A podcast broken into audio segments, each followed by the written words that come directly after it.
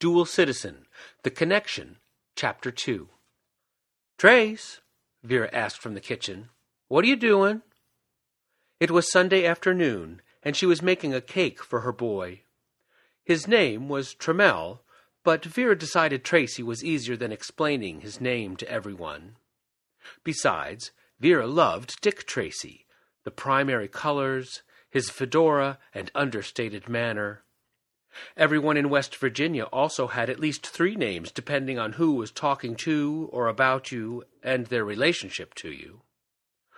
Vera, Tracy, and his little brother Freddie lived in Rand, which was just up the river from Charleston. Granny and Moody lived by the end of Starling Drive near the high school, where they had raised their two girls, Vera and Ginny. Now, Ginny lived five houses down from Granny. Vera lived at the other end of Starling Drive, nine blocks away, which was just far enough to keep her mother slightly out of her hair. By this time, Vera was married to Big Freddie, Tracy's little brother's father, and they lived across the street from little Freddie's grandparents. Little Tracy stood with his nose to the glass storm door and pouted. It was a beautiful spring day, and little Freddie was playing in front of his grandparents' house with his runnin' cousins. Tracy was just home from the hospital and felt fine. In fact, he was better than fine, because the tall, shiny silver figure had changed everything. As if to prove it, Oh Happy Day came out. Tracy turned three in the April of 1969, and Oh Happy Day was the new gospel hit. It played on the radio on their way home from the hospital, and little Tracy began to glow because it wasn't the first time he heard it. You have the same music here, Tracy screamed, and he sang at the top of his lungs without missing a beat. How in the world do you know all the words? Vera asked. I heard it while we were reading the book, Tracy said carefully. What book? Moody asked. Just turn it up, Papa, Tracy yelled. But the music wasn't as loud as when Tracy heard it in the highest. There it resounded and went through everything. The music was sent while Tracy was with the tall, shiny silver figure. Now that it was made manifest, the song was confirmation for Tracy. His experience was real. He was real. Vera was astounded as her healed boy sang and practically danced out of her lap. Moody got the 45 RPM the next day, and Tracy couldn't get enough. When Moody came home from work, Tracy begged his pawpaw to play it. Tracy made him turn the stereo console as loud as it would go and stood right in front at ear level.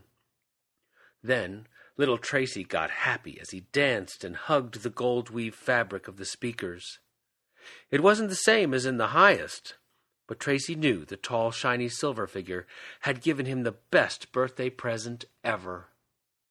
But right now, Tracy stood at the glass storm door, and his pawpaw wouldn't be home for hours. I asked you a question, little man, Vera continued. Nothing, the boy muttered. Tracy looked outside and settled farther into his pout.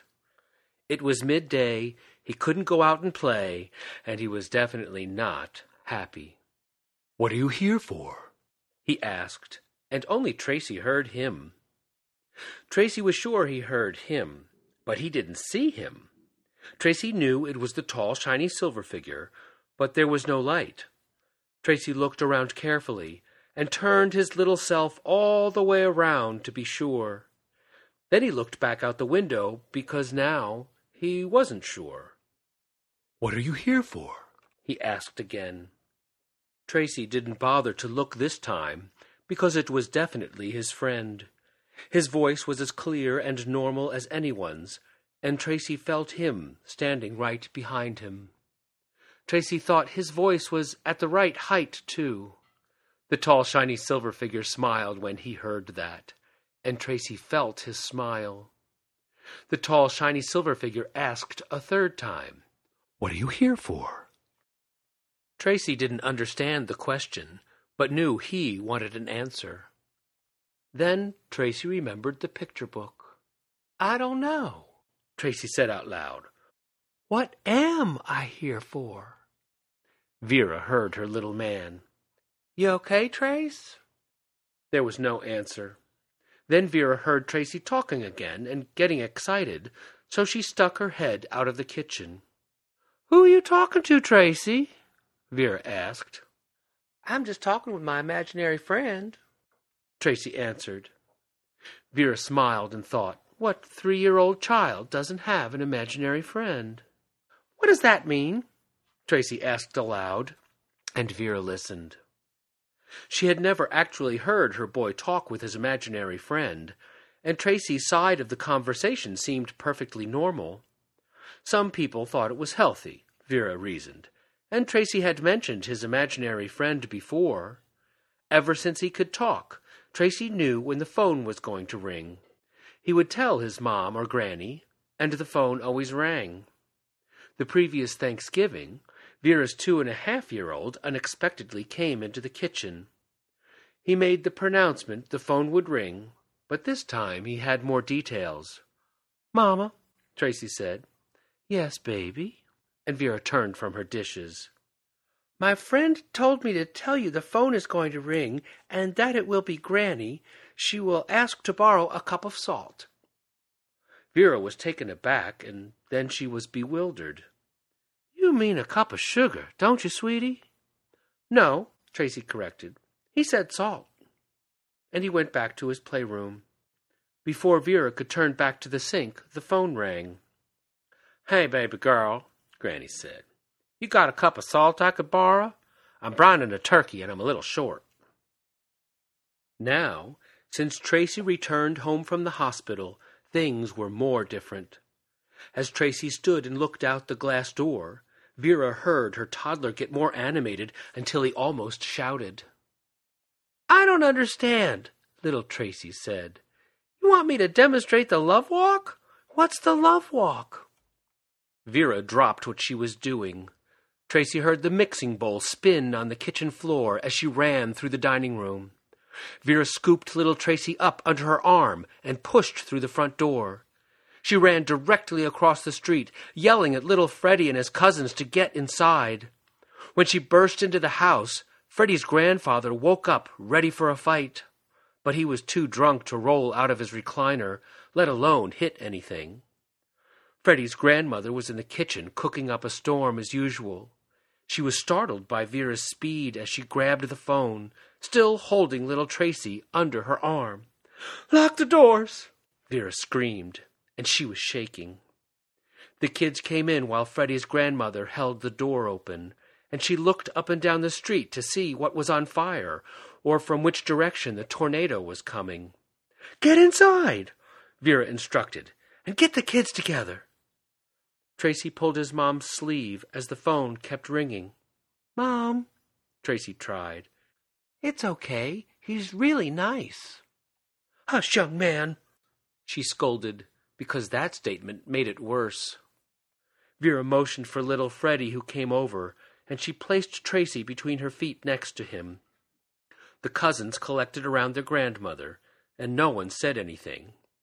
Finally, someone answered the phone. You gotta get down here right away, Vera pleaded. The boys heard Pawpaw's voice on the other end, and Moody heard the terror in his daughter's voice. I don't know where he came from, Vera exclaimed. All I know was Trace was standing in the living room, just looking out the storm door. I distinctly heard him talking to someone, a, a man, I guess, and Tracy got agitated. Then Trace said something about demonstrating the love walk which was all Moody needed to hear. The next thing Tracy remembered was his grandfather and neighbors arriving at Freddie's grandparents' house carrying shotguns. Moody brought the German Shepherd, Collie, and whatever mixed breed dog they had at the time. Once Moody checked on Vera and the kids, the mob went across the street to search Vera's house with the dogs. When they didn't find anything, they left to hunt the area. As folks found out, more guns and dogs gathered. Soon the entire neighborhood was involved. The search was an odd thing, which added to the urgency.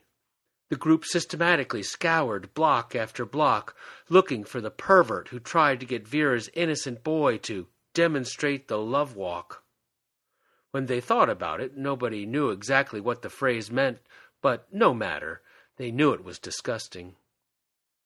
Late in the afternoon, the mob escorted the kids to Granny's house. By this time, Granny, Vera, and Ginny had made dinner for the posse.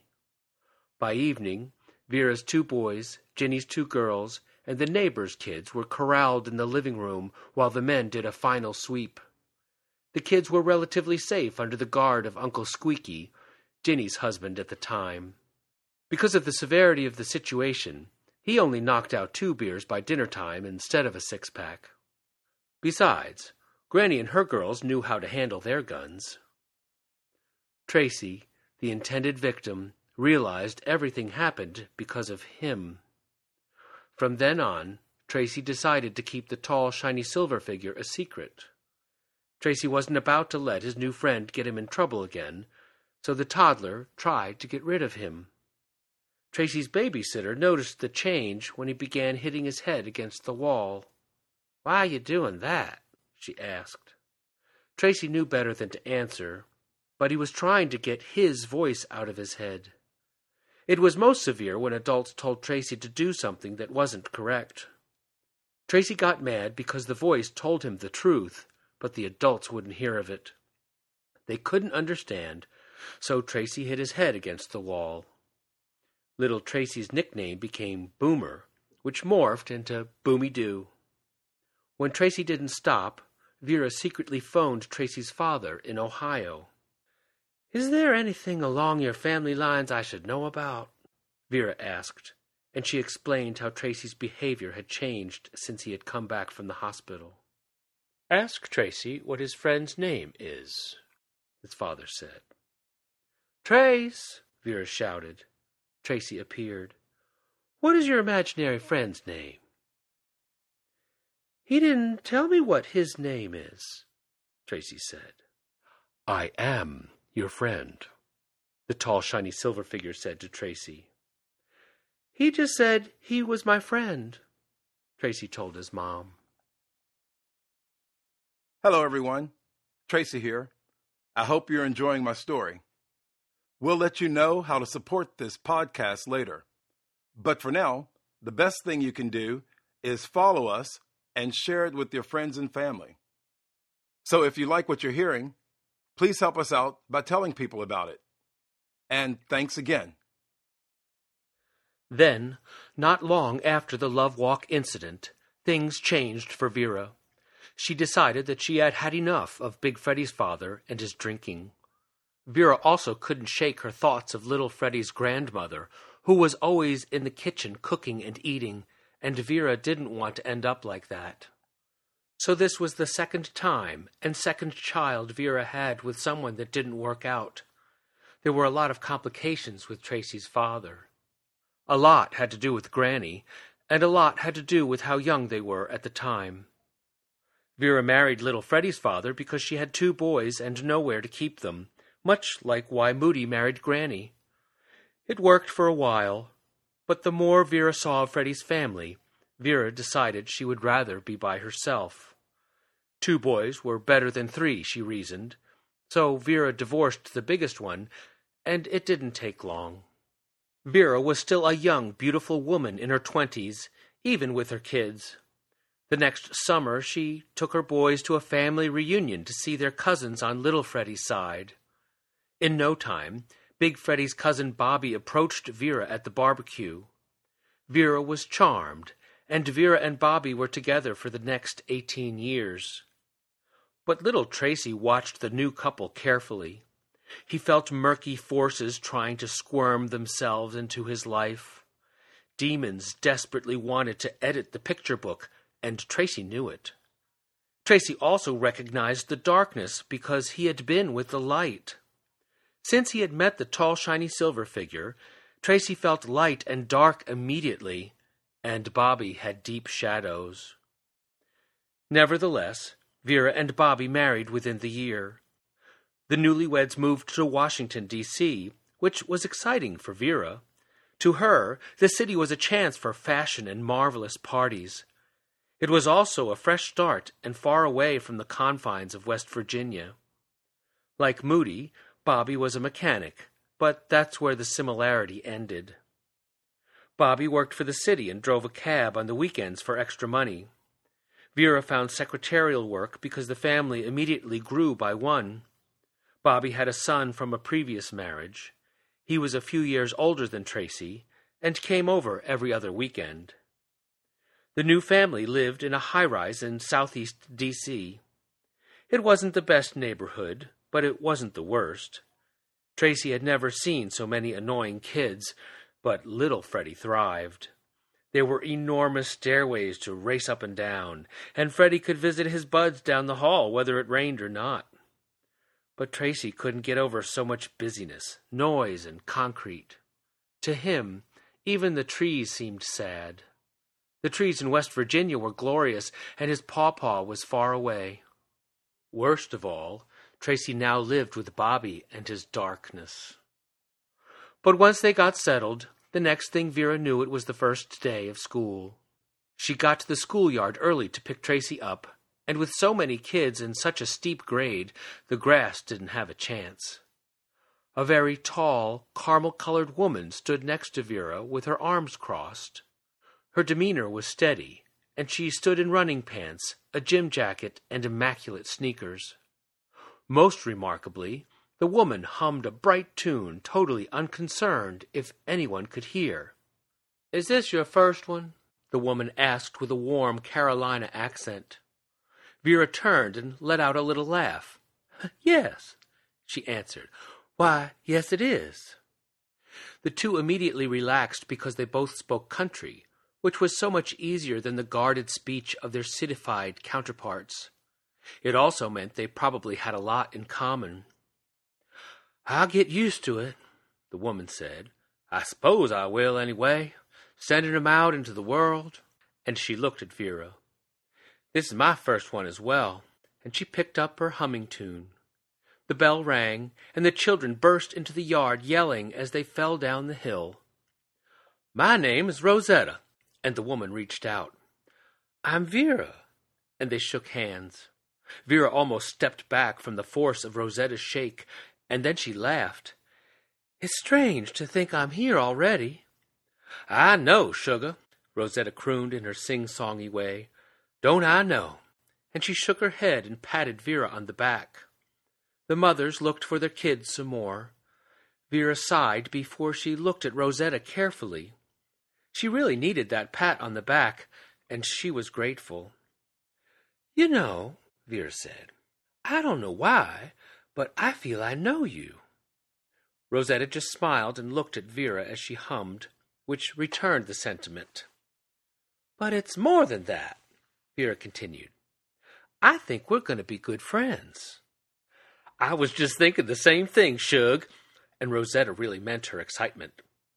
I've been asking for someone when I've been in my prayer closet, and I think it's you. And Vera laughed. it's been a while since I've had anyone to really talk to, you know, besides my husband, Vera admitted. And he don't talk at all, does he? Rosetta said, and Vera laughed more. You know I'm right. I got one home the same way. In fact, he's so tight-lipped I can't even say what he does for a living. And Rosetta laughed too. They actually hired him for it and Vera was in hysterics. It's just no way to live, Vera, Rosetta concluded. But Jesus listens. Vera turned and stopped her laugh. He really does, doesn't he? And Vera marveled at Rosetta. Let me give you a hug, sugar, Rosetta said, and put her tall self all around Vera for a hug that meant everything. And you should call me Ro. Vera felt like crying because she was so relieved. She knew she had a friend. No, a sister. And Rosetta knew it too. Then it was Ro who laughed as they separated. Do you know what I see over yonder? Ro asked. Vera looked across the schoolyard. Her boy was giggling with a tall girl from his class. It was the first time since they had moved to D.C. that Vera saw Tracy laugh with anyone but his brother.